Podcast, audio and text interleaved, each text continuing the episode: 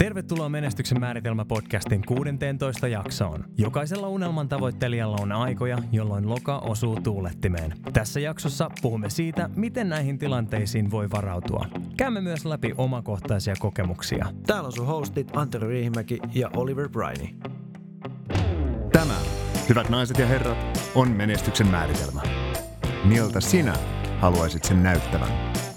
Me kaikki tiedetään, että joskus suunnitelmat voi mennä mönkään. Miltä näyttää yrittäjän elämä käsipaketissa ja miten siitä selvitään? Tämän sarjan nimi on When Shit Hits the Fan. En tosiaan en ole mikään neurologi, mutta on joskus jostain lukenut. Ja tavallaan, että niinku tämmöiset tavat, niin nehän on vaan semmoisia tiettyjä ratoja, mitä sun aivoihin tulee. Kyllä. Jep. Et niitähän pystyy sitten niin kuin, on se sitten se, että kun sä huomaat, että hei nyt on taas sä oot tässä nakkikiska jonossa ollut viisi sekuntia, ja mm. sä oot kaivamassa kännykkää käteen. Onko se tämmöinen niin tavallaan ää, kuvio, mm-hmm. vai onko se sitten joku se, että nyt tota noin, niin joku homma meni piloille, ja nyt sitten en voi tehdä mitään mm-hmm. asialle, ja tavallaan se perusprinsiippi on sama siellä Joo, taustalla. Kyllä. Äh, toi on itse asiassa aivan huikea pointti. Siis mä muistan joskus lukion psykologian tunnilla äh, kuuleni, että, että oppiminenhan on aivoissa suhteellisen pysyvää muutosta. Eli ihan fyysistä mm. muutosta. Ja, ja silloin myös kaikki meidän opittu ää, tieto tai myös käyttäytymistavat, niin nehän on vaan ihan fyysisiä rakenteita meidän aivoissa. Ja mitä, mitä tulee noihin ää, aivoratoihin, ää, jotka tietysti on näitä neurologisia struktuureja meidän aivoissa, niin, ää, niin niitä ymmärtääkseni ei voi poistaa, mutta ne voi korvata. Eli mm. puhutaan automaatioista, mitä meillä on, ja näistä käytösmalleista. Jotkut puhuu 21 päivän sykleistä, että 21 päivää sä, sä niin toistat jotain aktiivisesti, äh, jotain toimintamallia jossain tietyssä tilanteessa, niin näissä sykleissä niin pikkuhiljaa se iskostuu sulle fyysisenä äh, rakenteena sun aivoihin, ja tällöin se pikkuhiljaa alkaa muuttua automaatioksi. Esimerkiksi kun sä opettelet vaikka ajamaan autoa, niin ensinhän sä mietit joka ikistä asiaa, mitä sä teet tosi tarkkaan. Mm. Okei, nyt painetaan kytkintä, okei, nyt vaihdetaan vaihteeseen, okei, mikä vaihde se nyt onkaan seuraavaksi ja missä kohtaa se on, äh, käännökset, vilkut, kaikki nämä, ja se vie hirveästi energiaa ja se on tosi epätehokasta, mutta kun sä opit sen ja se toiston kautta muuttuu automaatioksi se niin sanottu ää, käytösketju, niin silloin se, se kuluttaa paljon vähemmän energiaa, plus että se tulet paljon tehokkaammaksi samaan aikaan. Ja mun mielestä tämä on todella ää, ihaltava tai hieno esimerkki siitä, miten meidän aivot on aivan mieletön voimavara ja, ja niissä on aivan mielettömästi potentiaalia. Mutta meidän pitää aktiivisesti ottaa haltuun myös tämäkin lahja. Kyllä.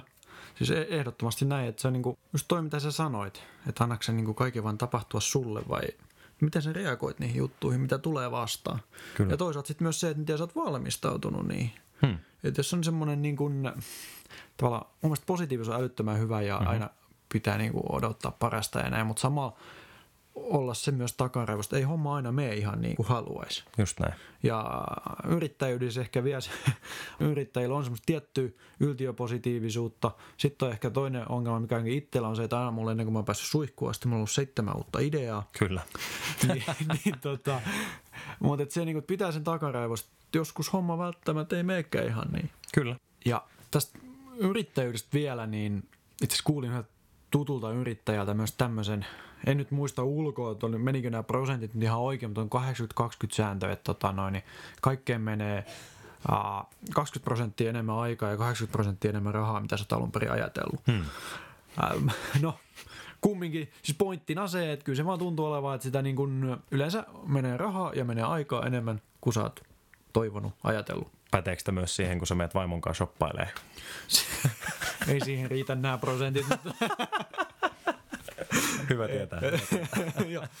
ja tästä niin päästään siihen, tai mitä me on puhuttu, puhuttu jo alkuvuodesta tai niin edellisessä podcastissa, vaan marginaalista.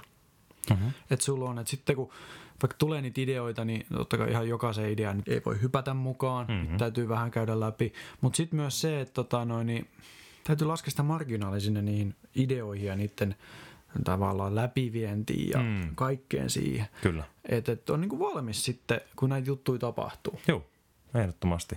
Ähm, mä haluan tuoda yhden esimerkin ilmoille, tota, jonka mä itse kokenut tosi, tosi niin kuin tärkeäksi kokemukseksi. Silloin kun se loka osuu siihen tuulettimeen, ähm, niin miten sä reagoit sen, sen jälkeen, kun tämä katastrofi on nyt, nyt alkanut ja, ja eskaloitunut? Mulla oli semmoinen tilanne, missä mä olin töissä johtaja-asemassa ja, ja tota, mä koitan vähän puhua koodia, ettei rikota GDPR, kun sekin on nyt ollut tässä, tässä tota noin, niin, ää, käsillä mutta, ja ilmoilla, mutta tota, mun piti tehdä sellainen valinta, työntekijävalinta semmoiseen tiettyyn tehtävään, mutta siinä oli toinenkin johtaja välissä ja, ja mä ajattelin, että että tota, tämä ei ollut niinku mun johtaja, mutta mä ajattelin, että okei, että mä voin, mä voin hoitaa tämän homman ja mä en halua häiritä sitä toista. Ää, ollaan puhuttu tästä suljettu ovi-organisaatiosta ja näin poispäin. Ja tässä oli semmoinen esimerkki, missä mä, ää, tai mun, mun työnteko kärsi siitä, että mä tavallaan alistuin ajattelemaan just sitä, että okei mä en vitti häiritä sitä toista, että sen toisen aika on niin tärkeä, että mä teen tämän päätöksen itse. Mm-hmm. Joskus sä joudut navigoimaan tämmöisiä tilanteita, mutta mä tein sitten sen päätöksen ja, ja tämä työntekijä liittyi nimenomaan tämän toisen johtajan niin kuin tonttiin, mutta mä tein silti sen päätöksen, että okei pistetään tämä tyyppi menemään ja näin poispäin. Sitten siinä tuli semmoinen tilanne, että että kun se, se päätös oli tehty sitten niin kuin korkeamman johtajuuden kautta, niin selviskin, että tällä työntekijällä olikin joitain tiettyjä esteitä ja näin poispäin. Ja nyt tietysti, kun tämä oli tullut tämä oli tullut tämä tilanne ilmi korkealta johtajuudelta tälle toiselle johtajalle, niin, niin hän oli ihan ihmeessä, että mitä vitsi, että miksi, minkä takia sä et ottanut asiaa puheeksi mun kanssa. Ja tässä tietysti mulla oli tosi iso kynnys sitten ää, mennä itse asiassa kohtaamaan tämä asia tämän, tämän henkilön kanssa ja, ja, ja nyt, nyt niin kuin mennä sitten uudestaan ns. siihen läheiseen proximiteettiin, että okei, hoidetaan tämä asia niin, kuin niin sanotusti yhdessä.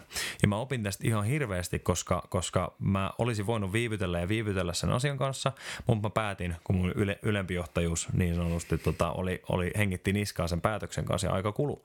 Ja mun piti tehdä se ratkaisu, että okei, että et, mä menen sen toisen johtajan puheelle ja me selvitetään tämä asia, että miten me saadaan parhaiten hoidettua tämä tilanne. Ja kun mä menin ja, ja esitin asiani niin, niin kuin rohkeasti, mutta silti nöyrästi, että päästään hommassa, hommassa eteenpäin, niin se reaktio siltä toiselta johtajalta olikin se, että hei, että tosi hyvä, että sä tulit juttelemaan tästä asiasta, että kun me mm-hmm. jutellaan, niin silloin ne asiat selviää. Ja, yes. ja mulle tämä oli niin tärkeä, ähm, tärkeä tota, kokemus sen takia, että, että on semmoinen on semmoinen prinsiippi vaan, että, että kun, kun loka osuu tuulettimeen, niin puhu totta. Niin älä, älä piileskele niiden asioiden kanssa, älä, älä niinku mene mihinkään nurkkaan häpeämään, äläkä nimenomaan ota sitä häpeä asennetta, vaan tuo ne jutut julki ja mahdollisimman nopeasti, koska mitä enemmän sä viivyttelet, niin sitä pahemmin tilanne ehtii eskaloitumaan. Ja tämä oli semmoinen esimerkki, että onneksi tää, mä sain tehdä tosi hyvän johtajan kanssa töitä. Hän oli valmis sitten reagoimaan siihen tilanteeseen, ei, ei syyllistänyt tai mitään, vaan sanoi, että hei, hyvä juttu, että sä tulit juttelemaan. Nyt hoidetaan tämä asia yhdessä, niin kuin, että, että tulee nämä työntekijäpäätökset niin kuin yhteistuumin ää, sovittua. Ja silloin tietysti niissä päätöksissäkin on enemmän momentumia, kun sä et ole yksin lähtenyt keulimaan. Ja, ja tämä oli tosi mahtava esimerkki mulle, että miten niissä konfliktitilanteissa, kun loka osui tuulettimeen, niin miten sä lähdet toimimaan, miten sä reagoit siihen tilanteeseen. Hei, to, to, joo, toi on tosi hyvä ja toihan tulee tosi läheistä, mitä me Annan kanssa esimerkiksi puhuttu. Mm, kyllä. Puhuttiin noissa muutamassa viime jaksossa. Kyllä. No nyt me puhuttiin siitä, että miten sä reagoit siihen, äh, kun loka osuu tuulettimeen, mutta mm-hmm. miten sä pystyisit valmistautumaan ennalta jo niihin tilanteisiin, koska me tiedetään, että se on fakta, että meille tulee niitä vastoinkäymisiä. Sitä ei voi estää, kun sä lähdet oikeasti äh, tavoittelemaan jotain suurempaa ja tavoittelemaan niitä unelmia. Niin niitä vastoinkäymisiä tulee. Miten sä pystyt valmistautumaan jo valmiiksi niihin tilanteisiin? Onko sulla jotain ajatuksia? No itseltä sä tota noin, niin tietty yksi asia oli se, että oli vakuutukset kunnossa. Mm-hmm. Totta kai yrittäjällä on, on semmoinen asia kuin lakisääteinen tapaturma, eli se täytyy olla mm-hmm. kunnossa. Mm-hmm. Uh, Mutta sitten samalla oli myöskin niin kuin pientä, pientä semmoista puskuria siellä firman tilillä. No aivan. Et totta kai nyt Kelasta sai päivärahat, nyt ei ihan hirveän suuri summi ole, mutta kumminkin, niin, niin vaikka ei niitäkään olisi saanut, niin olisi edelleen niin kuin lapset saanut ruokaa ja Joo. sähkölaskut maksettua ja näin poispäin. Et se oli ehkä semmoinen isoin tavalla valmistautuminen tähän. Et totta kai siis monissa pienissä firmassa sehän on niin kuin, ää, on tosi hankala mm-hmm. saada sinne. Joo. Et, et, tota, tuossa itse asiassa yrittäjillä, yrittäjillä on semmoinen Facebook-ryhmä, niin sielläkin oli sitä ja siellä yksi tämmöinen tilintarkastaja sitä kertoo, että se on niin tosi monessa ää, pienessä firmassa, niin se voi olla, että siellä on niin kuukaudessa jossain kohtaa, että siellä on tyyliin 20 tilillä. No aivan, huhu, joo. Niin, niin tota, toki, siis se on hankala, enkä mm. mä halua syyllistää ketään. Mä oon itse ollut joskus tuossa tilanteessa, se on ollut kaikkea muuta kuin mukavaa. Joo. Siis niin kuin ihan normaalistikaan saati sitten, että kun käy jotain tämmöisiä juttuja. Mm-hmm. Kyllä. Niin, tota, noin, niin sen takia itsekin niin kuin tässä tällä kertaa, tällä yrittäjyyskierroksen niin sanotusti, niin heti alkuun asti niin katso sen, että ei, niin kuin, ei missään kohtaa nosta tavallaan niin paljon kuin mitä voisi ehkä nostaa palkkaa. Kyllä.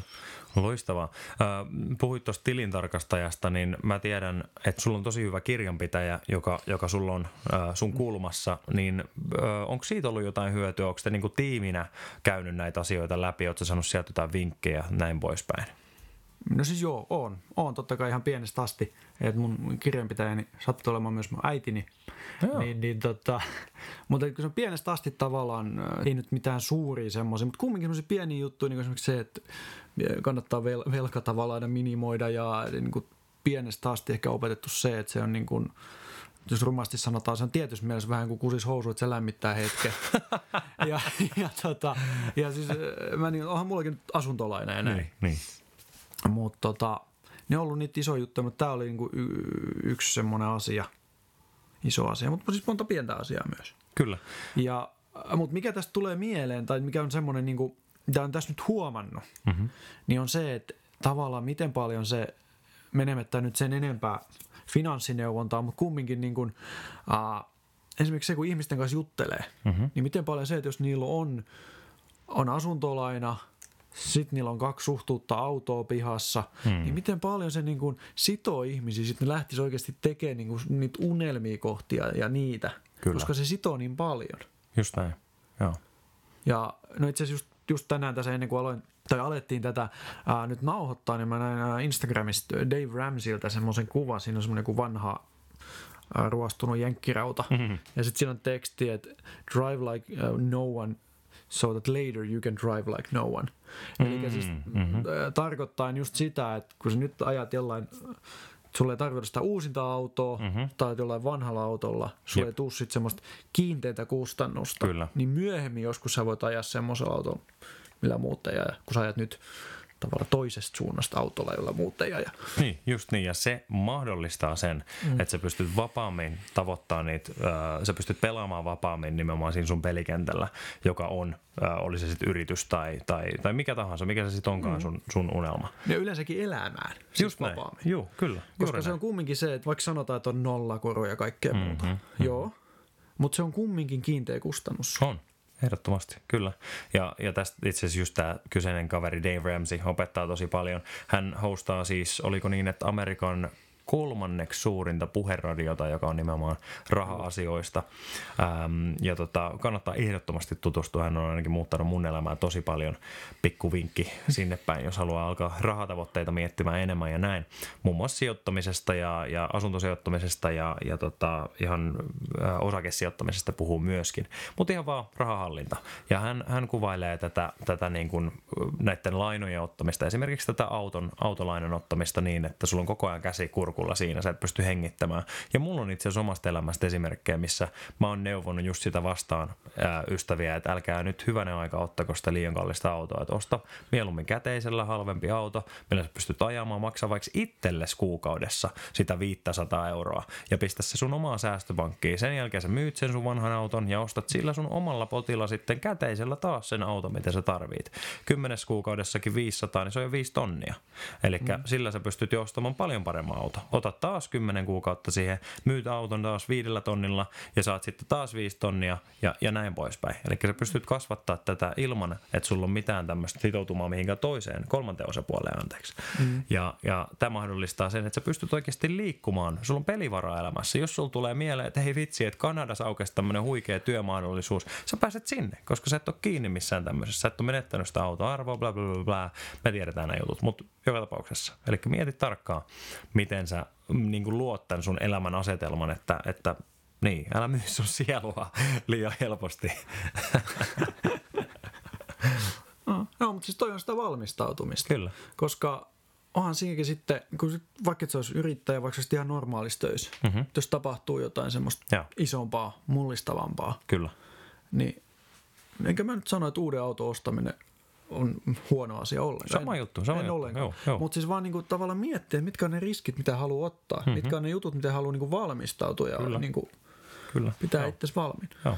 Ja mä oon nimenomaan sitä mieltä, siis en todellakaan ole uusia autoja vastaan siinä mielessä, että silloin kun se alkaa olla alle neljäsosa sun, sun vuosittaisista tuloista, niin hei, anna mennä, osta, osta ihan, ihan rauhassa. Ja, ja, ja silloin kuuluukin palkita itsensä, kun on tehnyt kovin töitä ja, ja päässyt sinne, minne haluaa. Ehdottomasti, ei siinä mitään, mutta mieti niitä lukuja, mieti niitä, sitä pelivaraa sun elämässä. Niin kuin ollaan puhuttu siitä marginaalista, niin marginaali on myös tietysti finanssiasioissa ja näin. When Shit Hits the Fan-sarjan viimeisessä jaksossa jatkamme hieman raha-asioista ja siitä, millaisia ihmisiä menestyjällä on hyvä olla omassa kulmassa.